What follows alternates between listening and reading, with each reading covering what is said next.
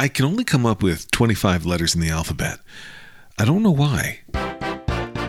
Your daily Lex. So, apropos of very little, other than I've talked recently on the show about commuting and my thoughts on it, uh, I record this episode from home this morning.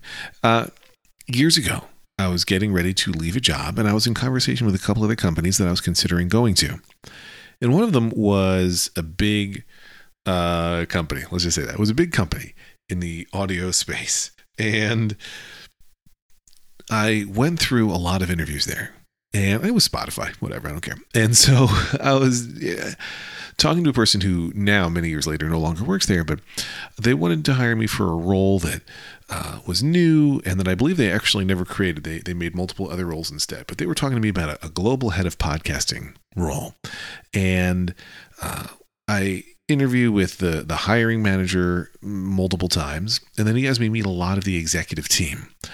Uh, you know, so I meet with their general counsel and I meet with their chief this person and their chief that person. And eventually they come to me with an offer. And uh, I had pointed out pretty early in the process that I had a, a non compete at the time that I thought would preclude me from doing it. And they were uh, assured that their lawyers could take care of that and that it would be fine. To be clear, I don't know that they were right. I think they may well have not been able to get me anyway. But so uh, they said, we'll, we'll take care of that. Don't worry about it. Uh, and they offered me what I believe and listen, maybe I'm selling myself short, but I believe that what they offered me for that job was more salary, more base salary than anybody will ever offer me again. Who knows? But they offered me a, you know, a three-year contract, pay or play, meaning if for whatever reason they decided it didn't work out, they still had to pay me for these three years uh, at this you know absurdly high salary, and they wanted to give me a bunch of equity in the company, which was not that interesting as it turned out. But uh, we're going back and forth and they give me this generous offer and i tell them hey this is a generous offer there's one thing there's one thing that you didn't uh, you know announce or declare or make reference to in this offer that i'd like to include. And i explained that at the time i was working full-time remote. And that despite that i was commuting into the city typically five days a week. Uh, and this would also be a job in new york city. And so what i wanted was the contractual ability to work from home one day per week. Uh, so uh, I was saying, look, in this job, I intend to, like my current job where I'm fully remote, you know, this is years ago again, but where I'm fully remote I, I, and I'm going to city every day, I intend to come into the city every day for you, but I'd like the contractual ability to work from home one day a week. And I explained I have three young kids. Uh, I want to make sure that I have time to see them. If there's a school thing or whatever, I want to make sure that built into my contract, I can work from home one day a week. Uh, and the response I got in real time was, you'd be too important for that you'd be too important to work from home one day a week. So if you need to leave early sometimes, if you need to leave at five instead of at seven, you can do that when you need to. And I said, hey, you know what? I don't think this is for me. I don't think that I'm a cultural fit for what you're building. And the the hiring person was shocked, like couldn't believe that I was like, no, I don't want to do this. But he was literally like, hey, if you want to leave at five instead of at seven, you could do that. And this was obviously pre-pandemic.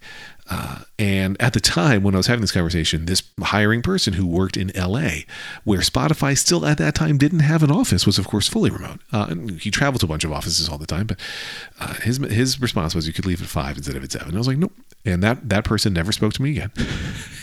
and, uh, and I, he was like, but you've already interviewed with everybody. We're, we're offering you a ton of money. I'm like, that's true. But uh, if I left at seven every day, I would never see my kids. I would have to leave before they woke up and I would come home like at bedtime. I'm like, just not going to do it.